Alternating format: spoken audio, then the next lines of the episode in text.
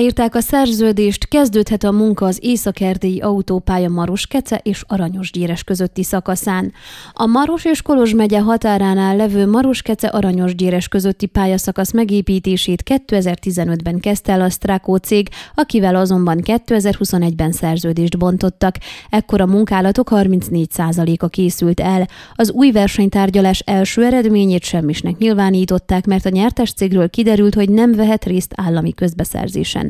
Az új nyertes a Strabag Geiger társulás volt, de ezt az eredményt a Drum Asphalt cég óvta meg. Végül már szeptember közepén lezárult az óvás, és a nyertes a Strabag Geiger társulás maradt. Az aláírt szerződés értelmében a Strabag Geiger társulásnak három hónapja van a tervezésre, és 18 hónapja a kivitelezésre.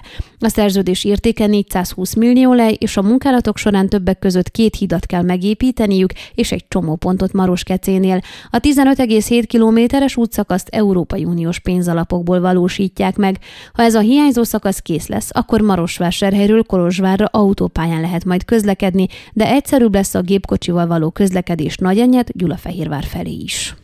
Ön a Székelyhon aktuális podcastjét hallgatta. Amennyiben nem akar lemaradni a régió életéről a jövőben sem, akkor iratkozzon fel a csatornára, vagy keresse podcast műsorainkat a székelyhon.pro portálon.